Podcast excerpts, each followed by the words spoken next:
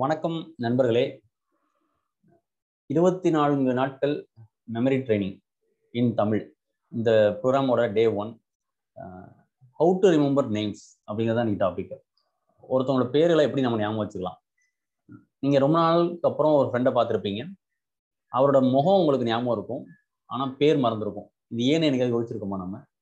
ஒருவேளை அந்த பேர்லாம் ஞாபகம் வச்சுருந்தா பேர்லாம் நமக்கு என்ன அட்வான்டேஜ் இருக்க போகுது? ஸோ இதுக்கான டெக்னிக்ஸ் அப்போ நீங்கள் பார்க்கலாம். ஒரு மூணு சின்ன விஷயங்களை நீங்கள் ஃபாலோ பண்ணுங்க.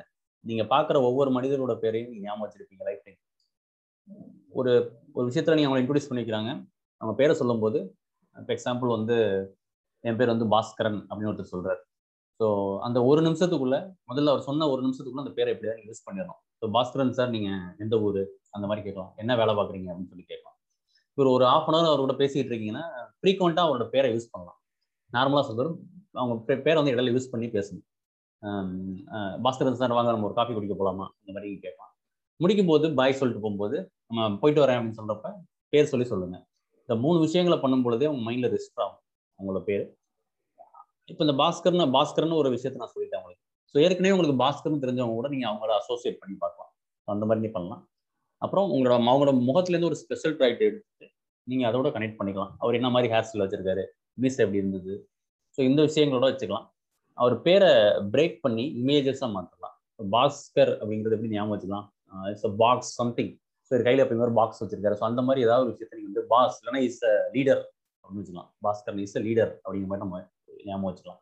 ஸோ இந்த மாதிரி பண்ணுறதுனால நீங்கள் இப்போ ஒரு கடைக்கு போகிறீங்க ஹோட்டல் போகிறீங்க உங்கள் பேரை சொல்லி ஒருத்தவங்க கூப்பிட்டாங்கன்னா எவ்வளோ சந்தோஷப்படுவோம் நம்ம ஸோ இனிமேல் யாரையாவது இப்போ ஃபோனில் பேசினா கூட அவங்க பேரை சொல்லி பேசணும் சார் சார்னு சொல்கிறதோட எப்படி சார் சார் நல்லா இருக்கீங்களா?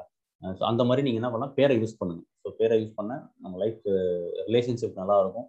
ஸோ இதனால் உங்களோட இப்போ ஒரு பிஸ்னஸ் மேனுக்கு கஸ்டமரோட ரிலேஷன்ஷிப் நல்லா வரும்பொழுது நிறைய பிஸ்னஸ் ஆகும். இவன் நம்ம ஆள்பா நம்ம எங்கே போனாலும் பேரை சொல்லி கூப்பிடுவார் அப்படிங்கிற மாதிரி நமக்கு தோணும்.